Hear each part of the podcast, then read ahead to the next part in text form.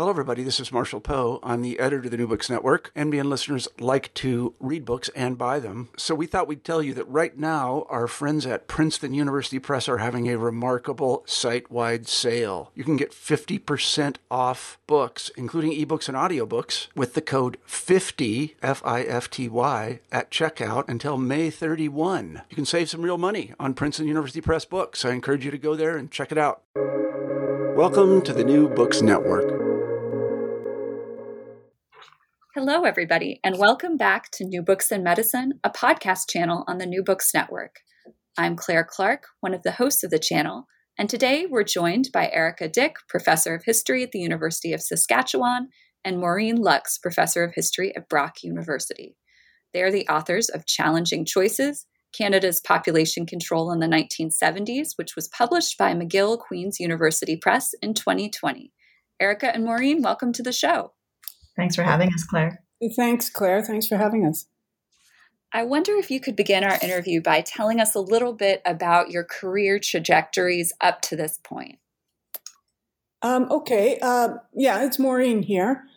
Um, I did my undergraduate at the University of Saskatchewan and a PhD at Simon Fraser University in British Columbia. I now am professor and chair of the history department at Brock University in St. Catharines, Ontario, and for American listeners, that's about 25 kilometers from the famous Niagara Falls. Um, I teach and research Canadian history, the history of medicine, and particularly the impact of colonization on Indigenous people's health. I guess that's over to me. Now, Erika speaking. Um, I started my undergraduate work at the University of Saskatchewan. I grew up in Saskatoon, but I finished that work at Dalhousie University in Halifax. I did um, master's work in Saskatoon again, and then went to McMaster for my um, PhD. And um, I'm now a professor at the University of Saskatchewan, and my I have a Canada Research Chair in the history of health and social justice. Wonderful. Can you tell our listeners a little bit about how the two of you came to write challenging choices? Well, yeah, Maureen here. Um, I had just completed my book, um, Separate Beds, which was a history of racially segregated hospital and healthcare for Indigenous people in um, 20th century Canada. And Erika approached me, um, so it's it was her big idea. Um, she approached me with this fascinating project to examine uh, reproductive politics in Canada in the wake of liberalizing legal reforms such as the legalization of birth control and abortion. Um, in 1969, Prime Minister Pierre Trudeau, that's Trudeau the Elder, famously quipped that, quote, the state had no place in the bedrooms of the nation. Um, and our research um, that, you know, the, the, this idea that Erika came up with was to kind of examine um, what happens, you know, with marginalized and racialized folks um, and how the state actually became more invested and interested in what happened in their bedrooms um, ironically, and I suppose we shouldn't have been too surprised, one of the government's first moves to get out of the nation's bedrooms was to establish a new bureaucracy called the Family Planning Division. Um, so we each came from our own interests uh, to interrogate how the promised autonomy, um, reproductive autonomy, was mediated by race, ability, poverty, and, and class. And I'll just jump in to add that um, this was a Maureen's giving me far too much credit here. She had just finished writing a brilliant book about the segregated state of Indigenous hospitals or Indian hospitals in Canada. And I was in the process of finishing a book on the history of eugenics in Alberta, one of the provinces that had a, a legal sexual sterilization act in place, which it had in place from 1928 to 1972. And both of our studies sort of ended in the 1970s. And I think although I will I'll claim that both of those studies were, you know, excellently done and, and they had a nice bookend, but I have to say that it sort of left us with these open-ended questions about, you know, there were these changes, these dramatic legal changes, or they seemed dramatic, that occurred at the end of the 1960s, beginning of the 1970s. But it also coincided with, and what we started to see was changing attitudes towards how expensive the welfare state was how expensive it was to maintain healthcare promises, even education and and um, full employment promises, and some of those things start to creep into this um, language of liberalization. And I, I was really excited when Maureen agreed to work with me because she's obviously already a brilliant scholar. She's written a number of books and really important earth shattering books that have changed the way we think about Indigenous health and medicine in Canada. And it was just truly a wonderful opportunity to sort of bring these strengths together and start exploring this 1970s period. So, before we jump into talking about your overall argument and why the 1970s, um, I wondered if you could tell our listeners a little bit about your working relationship. I think you're the first pair of co-authors that I've ever interviewed on the show. So, how uh, what was your process like in writing this book together? yeah, you'll just hear a lot of giggling. There was a lot of that throughout our our experience.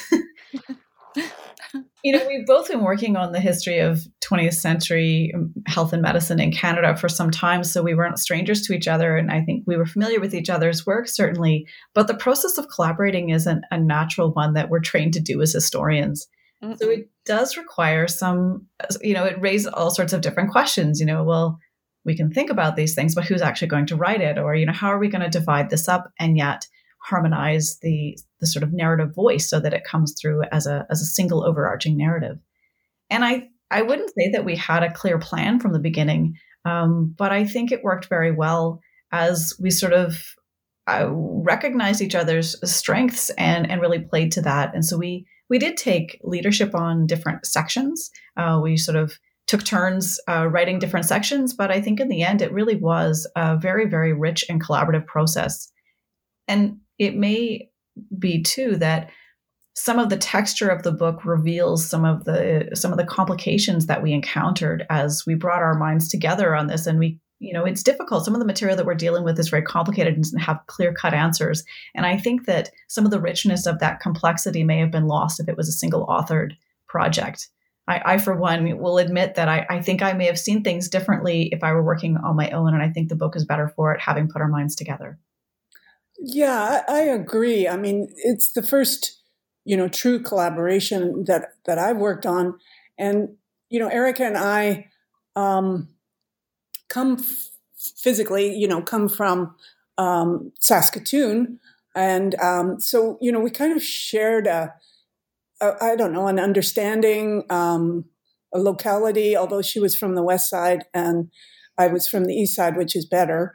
Um, mm-hmm. but you know, we tried to keep those kind of uh, conflicts in the background. But it really was um, very uh, rich and enriching experience in, in, you know my experience at least, um, because you get two minds to work on these kind of thorny issues that don't really, you know, the the more we toss around these ideas, the the less it seemed we were sure of things. And, and I think that kept us, you know, kind of on our toes and um, open to collaboration.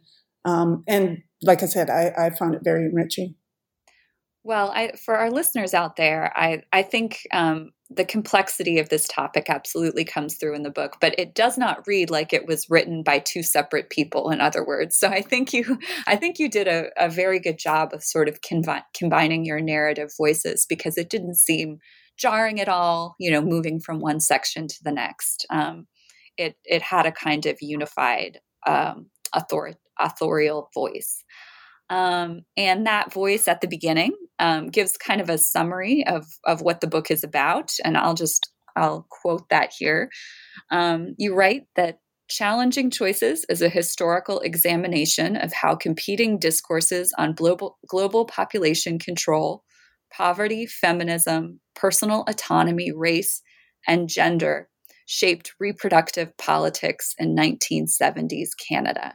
So, um, why were the 70s such a pivotal moment in changing discourses on birth control and sterilization in Canada? Um, well, I can I can start there if you want, Erika. Yeah, please. this is um, we work together. yeah. So, uh, you know, I think Canada was very much influenced by, you know, global movements and concerns such as um, population control, eugenics, um, decolonization movements, feminism. Um, and in Canada, in the wake of the liberalizing legislation in the 1970s, the discourse of uh, population bomb as an existential threat was, for instance, adopted by neo eugenists. And it was a discourse that conflated poverty and race and applied it to Indigenous peoples whose communities were, were likened to slums in the so called underdeveloped world. And, and this somehow threatened the nat- nation's future. And of course, the irony was that Indigenous people made up maybe 1% of the population, where colonization had pushed many communities into poverty in the interests of settler access to land and resources in a huge and sparsely populated country. So the discourse of, of global population control provided a kind of handy way to blame indigenous people for their poverty because they were deemed insufficiently motivated to control their own fertility. Um, the new family planning division um, you know, the, the bureaucracy would work with other non-state actors to coerce and cajole to limit reproduction. And the question became, um, to paraphrase historian Matthew Connelly, you know, who does the planning in, in family planning?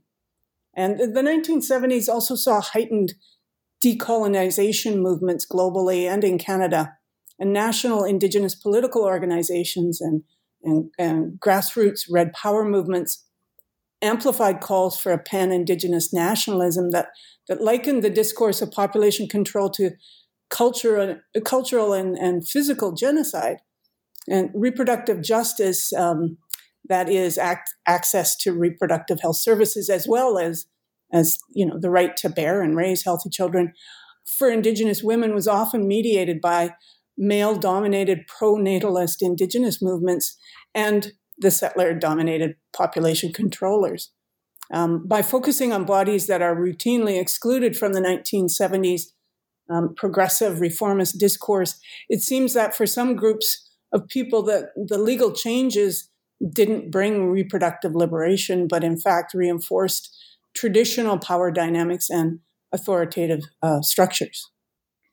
Maureen puts this so nicely and uh, so eloquently. And when she said, I had a big idea about this, really, it's as simple as, you know, there were these protest marches and these women who were lobbying for um, the decriminalization of abortion and safe access to birth control. And my question was, you know, who were those women and who were they thinking of when they when they went on those protest marches or when they lobbied in their in their ways? And what I was really curious about, like, well, were they thinking about whether they be indigenous women were they thinking about women who had been subjects or targets of eugenics programs on account of you know intellectual disabilities or physical disabilities were they thinking about the consequences on teenagers and the changes that would take place in the classrooms around sexual education and that was really the sort of entry point for us is trying to understand how different bodies fit into this framework and and as Maureen has eloquently put, you know, this is more about retaining the status quo than it is about embracing that liberalizing discourse. And it really, to me, sort of was um, a contradiction from the images and from the way that I had understood this history before, that this was a, a moment of liberation, when in fact, it's very staid, actually. all of our not all of our listeners um, might be familiar with eugenics. Could you take a moment to just tell us a little bit about um, the relationship between the histories of birth control and the history of eugenics including you know what is eugenics? Yeah i'll i'll start on this one um, in part because this is a question that really had us in those in the way that we found a lot of these topics were quite complicated. This is one that really kept us going a lot and we kept going in circles trying to understand that relationship. I had written a book um, in published in 2013 called facing eugenics which was looking at the eugenics program in uh, one of the provinces in canada. And in that context eugenics was um, both a it had legal um, definitions in the sense that there was a eugenics board that was legally mandated to identify candidates for sexual sterilization in a program that was designed in Alberta. So it had a, a legal space and a legal mandate. There was, you know, there were four people at any time on the eugenics board, and the targets of those sterilization cases, in legal terms, were people who fit a profile of uh, broadly speaking, disability. A lot of that is intellectual disability. Um, some of it uh, also commingles with notions of intelligence. IQ tests were used to determine one's fitness for um, reproduction or fertility. And what I found in that study was uh, there were 3,000 people sterilized in the Alberta case um, over the course of almost 40 years. And in that case, um, eugenics has both this legal, but it also has a medical and a social position But over the course of the, that program, again, I mentioned it was um, implemented in 1928 and it was dismantled in 1972. Over the course of that program, the concepts of eugenics change. The science of eugenics is criticized and it changes. The legal position didn't change in Alberta, but the ideas associated with what eugenics meant changed. And one good example of that, which sort of triggered some of the complexities in our later book, is that by the 1940s, right after the First World War, there were a number of women in Alberta who were seeking contraceptive advice and seeking even sterilizations as a voluntary act for contraception. So many of the cases that I encountered were women who already had children. These were married women asking their physicians to perform a hysterectomy or a salpingectomy or you know cutting the fallopian tubes in order to stop their fertility. Now that was that was illegal in Canada to perform sterilizations and under these voluntary acts. However, in Alberta, because they had a eugenics law in place, doctors could not be persecuted for performing those acts. And so there's this interesting wrinkle in our understanding of eugenics as a top down coercive practice, where it also created a legal loophole for women with sympathetic physicians who might allow for a contraceptive choice. And that kind of got us thinking and that's part of the the kernel of of curiosity, I suppose, that carried me into the 1970s. And to link up with Maureen and say, okay, well, if that could be true, then what about understanding the liberalizing discourse of choice? Now everyone has free choice, allegedly. What does that mean? What does that look like on the ground? How do people exercise that? And this is where those relationships between eugenics, which we tend to associate with a top down, coercive, often no choice um, scenario, meet up with birth control, which is more frequently associated with, but complicated, um, with choice and autonomy. Mm. Does that make sense, Maureen? You can. It does. maybe Very the first time it's ever made sense. the and the important thing is that I I gathered from reading the book was that um, sort of the history of of eugenics doesn't stop at World War II, right? This this carries it it it shifts and changes up up to the 1970s. Indeed, and I you know I think that we we probably could extend that even further. And one of the ways that we see that in in this study is the way that choice continues to be constrained by some very clear top down decisions decisions that are it's difficult to see them as anything but coercive. And some of that is embedded in the legal frameworks. Some of that is embedded in the way that medical decisions are made with particular people who are considered incapable of providing consent, either due to age or their socioeconomic status um, or their intellectual capacity as deemed by a medical board. And all of those elements continue to sort of cast a shadow over the notion of informed consent in a reproductive space. Right. So who has choice and what choices do people have? How are people how are their cho- how are particular actors choices constrained? Um, the, the, these you kind of delve into all of these um, ideas in the book. Um, and the book centers on four case studies, which are distinct populations um, that were affected by population control. And those are, I'm just going to read them out here um, first, Indigenous women. Second, women and men with intellectual and physical disabilities. Third, men. And fourth, teenage girls. Could you tell us a little bit about each of those these groups and um, why did you think that they were in need of more sustained scholarly attention? Um, Maureen, do you want to start okay. with the first one? Yeah, sure, sure. Um, yeah, uh, in, Indigenous women's access um, to healthcare, you know, after about the, the 1920s was typically in um, these racially segregated institutions, what were called Indian hospitals, that were own, owned and operated by the federal government. And while these institutions were um, originally rationalized as as institutions to treat tuberculosis, they operated as general hospitals, admitting patients based on race um, rather than illness. And, and this included pediatrics, maternity, and tuberculosis in the, in the same institutions. Um, women in childbirth were particularly vulnerable to coercive sterilizations and birth control technologies that they couldn't control. Uh, politicians and you know the so-called family planning experts considered the economic implications of a, a population explosion as too vital an issue to leave to women. So white middle class physician bureaucrats developed policy based on the assumption that indigenous women weren't sufficiently motivated to effectively control their own reproduction.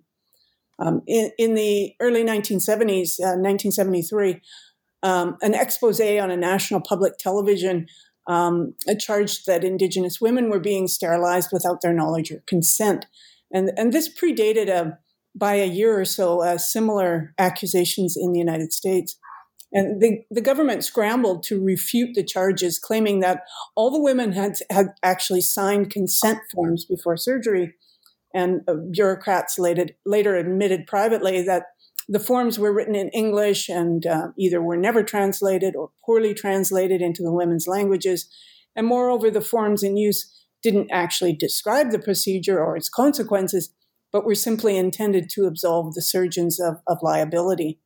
And in a history that uh, played out across North America, at least, um, you know, as white middle class women worked to change pro-natalist policies that restricted access to birth control technologies, in, including tubal ligation, women of color found themselves struggling to resist these technologies being imposed upon them. And, you know, in, the last few years, similar claims of coercive sterilization were made here in Saskatchewan by Indigenous women under undergoing childbirth.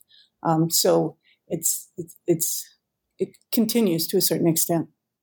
Absolutely. This um, I'll I'll maybe speak a little bit then about women and men with intellectual and physical disabilities. And here we sort of set our, our scope to the province of Ontario in an effort to try to do a more of a deep dive into what was going on in institutional care.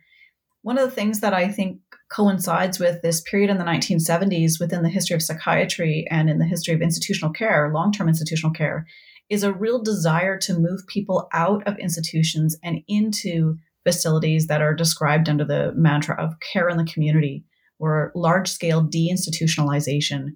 And we know now from a number of studies that people moved from institution to institution more often than they moved from institution to so called community, whatever that might be, whether it was a halfway home or a sheltered um, home in some capacity.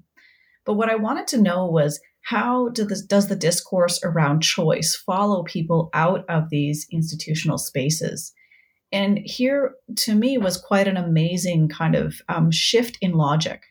So, historically, at least in Canada and certainly elsewhere, even in Nazi Germany, some of the key targets and in the early phases of the Nazi um, um, policies around eugenics were focused on people with disabilities, people with psychiatric disorders, people um, who fit into these sort of institutional spaces under a broad umbrella of, of diagnoses those were the people who for whom it was considered okay legal and even humane to um, participate in coercive steril- sterilization even without consent provisions in the first place alberta actually had no consent provisions in place for people whose iqs were considered sufficiently low in the 1970s under the changes in the laws that story changes dramatically. So now, as people are expected to be moving out of those institutions, the Minister of Health in Ontario says that it's actually we should we should ban sterilizations on any people who are considered dependent adults. That is, even if they choose to use uh, to have a, a, hysterectomy or again a tubal ligation, um, vasectomies were less of a concern in this particular set of debates they should be banned from having those because it is considered an abuse. Which is interesting because access to contraception and using tubal ligation as a contraceptive method was considered uh, well within by the end of this decade is a very very common form of contraception for people often for people who already have kids but not just that. But for people who fit into this category they were banned from receiving that um, that surgery even on a voluntary basis. And so there's this interesting switch that maintains and um, sustains a kind of paternalistic control over disabled bodies while still minimizing choice and still providing you know a, a, real buffer between the capacity for autonomy even in the context of moving people into care in the community which was supposedly done to amplify and support a kind of more uh, more autonomous living. Hmm. i think the next one is maureen's again. The um, next one is men and if i may say that was the most bizarre chapter of this book well, thank you. Um, you could tell us why you thought it was bizarre. Because we think so too, but that's what you think. I, I think you could just explain what's in it and our listeners will understand. okay. Um, okay, so we um, thought it uh, maybe it's time to bring men into the birth control story. Um, and so, you know, we have a, a chapter on vasectomy, and not that white middle class vasectomized men are uh, any in any form a marginalized group. Um, but their experience does kind of reinforce one of the book's themes um, that race, class, gender, poverty mediate access to reproductive autonomy. So vasectomized fathers, and you know, they were typically men who had already had, you know, so, some married men, you know, with a family, um, they maintained and indeed enhanced their manhood by representing their choice to have a vasectomy as serving others' needs, whether it was their wives' health, um, their family's economic position, or in the discourse of you know the population bomb or population explosion. Um, you know they were serving the needs of, of you know global um, population control and, and the world's future. Um, Erika had explored the history of coercive vasectomy and eugenics um, in her book, Facing Eugenics. Um, and vasectomies, um, like female sterilizations, had been part of eugenics programs. And in some jurisdictions, vasectomy became a means for incarcerated men to be released. Um, but there's not a lot of historical attention on vasectomy likely mirroring mirroring the fact that as a form of birth control, both before and after legislation, um, it could be quietly accomplished in a doctor's office. Uh, it didn't require a hospital stay, for instance. As a form of birth control in North America, at least, vasectomy gained attention and popularity in the context of the population bomb. Uh, Paul, Paul Ehrlich, you know, the author of the population bomb, his well-publicized vasectomy was, uh, you know, seen as a rational response to a global crisis.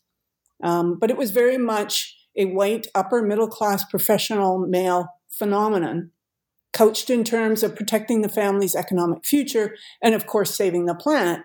Well, eugenists and population controllers, um, they kind of aimed their um, advocacy for vasectomy at the working classes and the so-called welfare classes um, who had l- much less interest in the, the procedure.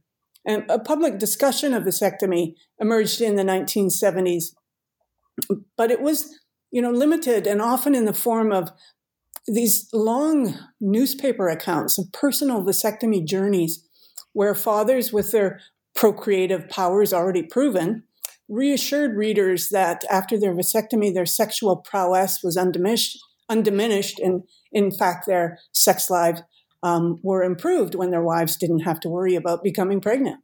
Um, vasectomized men, you know, kind of redefined their masculinity around the familiar themes of, of power and control, strength and bravery. And unlike abortion and birth control technologies for women, vasectomy was really a, a matter between a, a man and his doctor.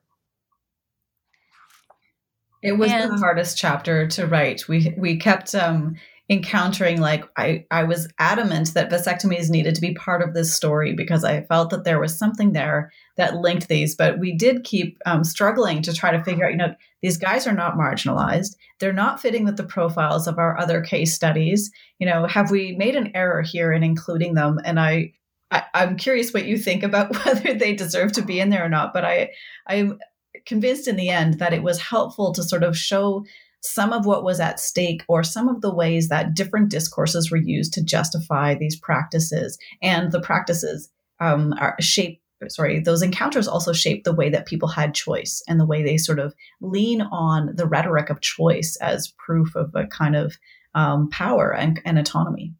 I, I thought it was interesting and i thought it supported the um, point about sort of continuity in eugenist um, history and discourse over time because some of the these promoters of vasectomies were unreconstructed eugenists, like mm-hmm. had had been in the 1930s and were still in the 1970s, um, in, in a, a, way it, that it sort of came back into vogue again in a way that I found interesting. Um, Do you so, want me to say something about the teenage girls briefly? Um, there are the last uh, case that we looked at, and you know, I think it, I'll I'll just try to be brief with this, but the thing about the the teenage girls was interesting as well because not only did they fall into an interesting category of you know sexual liberation for was was sort of part of the liberation movement as well, and and yet I don't think that you know the people advocating for sexual liberation certainly like in the schools or or in you know in sort of um, state places were thinking about teenage girls when when this came about and teenage moms was something that certainly made a lot of planners quite nervous about. And planners, I mean, by you know people working in health and welfare Canada, um, people working in some of these community organizations that are looking at supporting these young women mothers. One of the things that I think here again sort of showcases the the differences in, in here age as a as a factor is the notion that um, women and girls who are becoming young mothers are keeping their children because there is this uh, notion of a supportive welfare state that that can help you know secure these women can retain their sort of independence. They can can continue continue to go to school. They can get jobs presumably. And i think there's a real apprehension a real fear that these women will you know go on to welfare and they will stay on welfare. They will require state and social assistance for the rest of their lives. And that certainly is not a prospect that the government um, in any jurisdiction, let alone at the federal level, wants to encourage. And so the discourse around teenage pregnancy, teenage um, sexual health, and teenage fertility is again one of the places that we see distinctions from the discourse that is peddled at, say, you know 20 year old and 30 year old women who might already be married might already have families and might already have a male breadwinner provider and here again is just kind of a throwback to this the rhetoric of liberalism that is actually undergirded by a, a real kind of conservative stance on family matters and family planning. So, in bringing together these case studies, um, you write that one of the biggest challenges that you faced in writing the book was trying to uncover a quote unquote underlying logic to family p- planning strategies, especially when it came to marginalized populations. So, um, you've alluded to the fact that this this may be um, partly a byproduct of, of the book um, being co-authored. But I, I wonder, do you have any other thoughts on why this ultimately proved um, so difficult, perhaps even impossible to do? To have a, a why to come up with a kind of underlying logic to family planning at this time. Yeah, I'll, I'll try this and Maureen, you know, jump in. Um, I think that one of the things we found difficult was as we sort of got our heads into these case studies and as we started to think through the kind of internal dynamics that were taking place within these subcategories, um, you could maybe see some coherence. And then when you parallel that or you compare that with the next case study, that logic would often fall apart. And we're like, well, okay, wait a second. So, you know, if women are considered and men are considered intellectually disabled, there's a particular kind of logic that applies. But when you assign that, you take that logic and import it over to another to the teenagers, for example, it falls apart. And so we were struggling to figure out, you know, what parts are we comparing here? What are actually the comparable variables and what are the coherent themes? And Maureen, I think, um, was you know really clear on this from the beginning and i think I, I maybe tried to fight you on this and suggest that there was more to it than that but i've i've come around to completely agree that where we can see logic is when we look at an economic framework.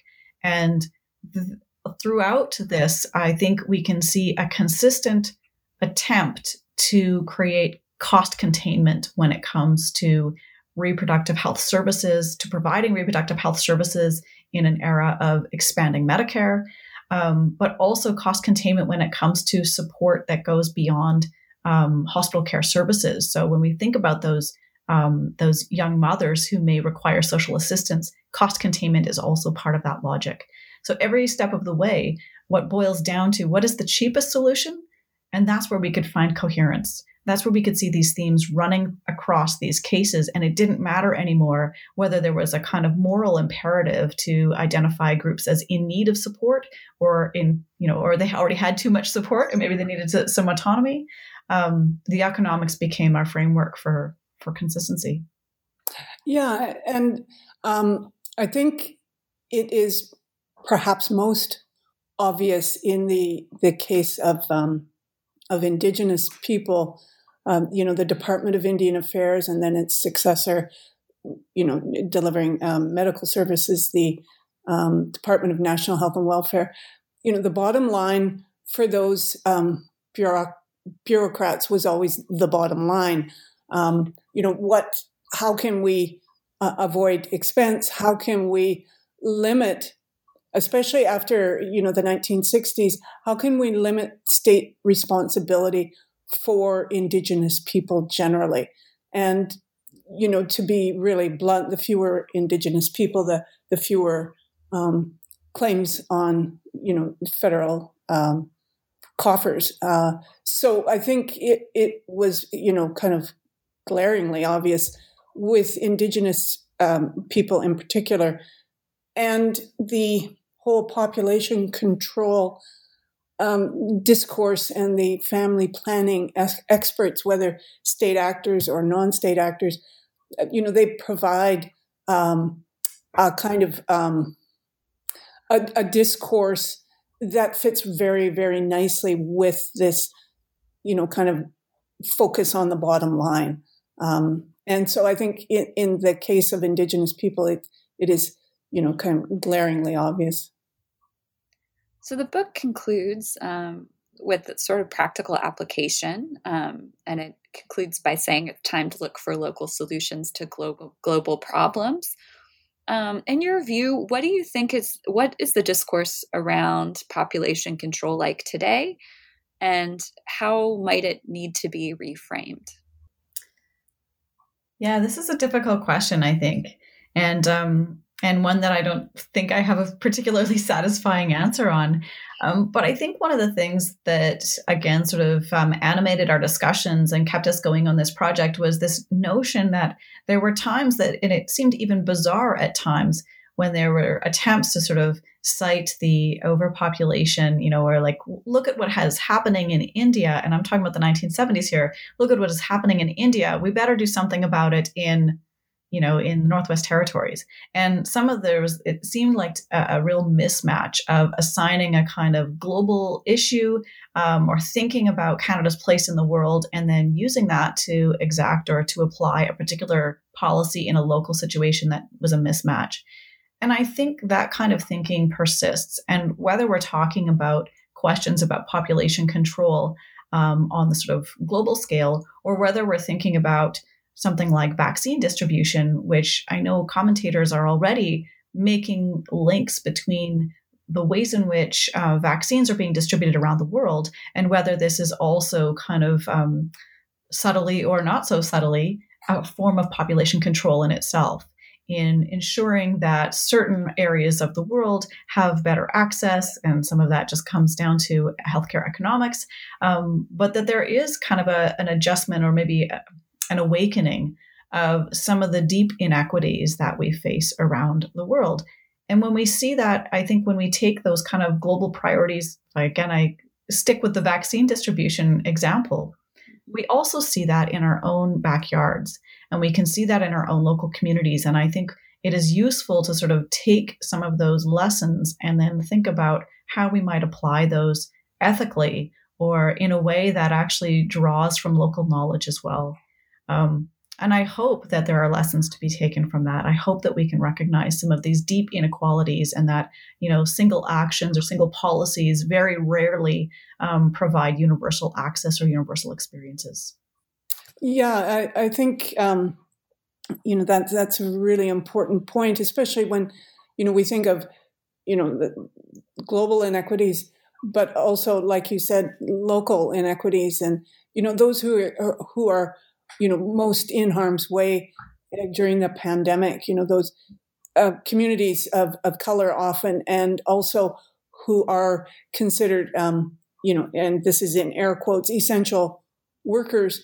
Um, they're essential to the, you know, society continuing to be able to access work from home, for instance, um, and they themselves are put in harm's way because they are uh, deemed essential. And uh, the, you know, the beginning of the pandemic, they were lauded as as heroes, um, and now you know the the inequities in that are are you know very very evident. And um, so, yeah, as a historian, though, I'm you know uncomfortable looking at the pandemic. You know, like what what the pandemic meant. Um, you know, give me 25, 30 years, you know, yeah, maybe uh, come to something, uh, you know, more profound. well, Maureen, um, Erika, we have taken up a lot of your time, and I think um, we've come also to our traditional final question, which is what are you working on now? Maureen, do you want to go first? Uh, sure. Okay. Um, yeah, I'm just embarking on a um, funded research project into the history of Inuit health and Western medicine in the post World War II period. Um, Canada's colonizing relationship with the Inuit included coercive relocations into, you know, the inhospitable high Arctic to demonstrate Canadian sovereignty during the Cold War, um, as well as relocations off the land and into settlements to enable state administration and surveillance, and, and finally, relocation to Southern healthcare institutions for treatment as well as, um, you know, of women for childbirth. And the state rationales for these locations varied over time, but essentially re- relied on a, you know, kind of humanitarian motivation, uh, a, per- a, paternalistic, um, you know, we know best and it's for your own good. Um, and but the impacts of these relocations were generally destructive to Inuit economy, society, language, and culture. And, and these different kinds of relocations tend to be treated separately instead of as parts of a larger colonizing imperative. And, and of course, these are very early days in the research, but this, I think, will be one of my focuses. And I'm moving to something a little different. Um, I my doctoral work was on the history of psychedelic uh, experimentation that occurred in the 1950s and 60s, and I'm moving back to that in as as we're sort of facing a psychedelic renaissance, or at least that's what people are calling it. Um, and I, am engaged in two projects. One is a, a, global history of psychedelics, and I'm working with a. So far, we've got 22 authors from different parts of the world who are looking at the way that um, hallucinogenic psychoactive substances have been used historically have been understood, how they've sort of um, circumnavigate, circumnavigated the globe, and what this has mean, what this has meant, both in terms of history of medicine and culture, um, but also in terms of a kind of ethnobotanical look at indigenous practices and ceremonies around different healing practices that intersect with spirituality. I'm really excited about that project. Um, and it is going to lead into another project that I'm working on as a collaboration. This one's an interdisciplinary collaboration with neuroscientists, psychologists, and anthropologists. Um, and we're looking at sort of the, the historical and anthropological study of psychedelics as an ethical project. So, how the morals of psychedelics have been understood over time and place. And, and those are very early day projects, but I'm, I'm excited to sort of um, move along in that direction. Well, all of those sound fantastic. Um, thank you, thank you so much for sharing them with us and for coming on the show on the show to talk about challenging choices. Um, Erika Maureen, it was a pleasure speaking with you. Yeah, thank you, Claire. Thanks so much.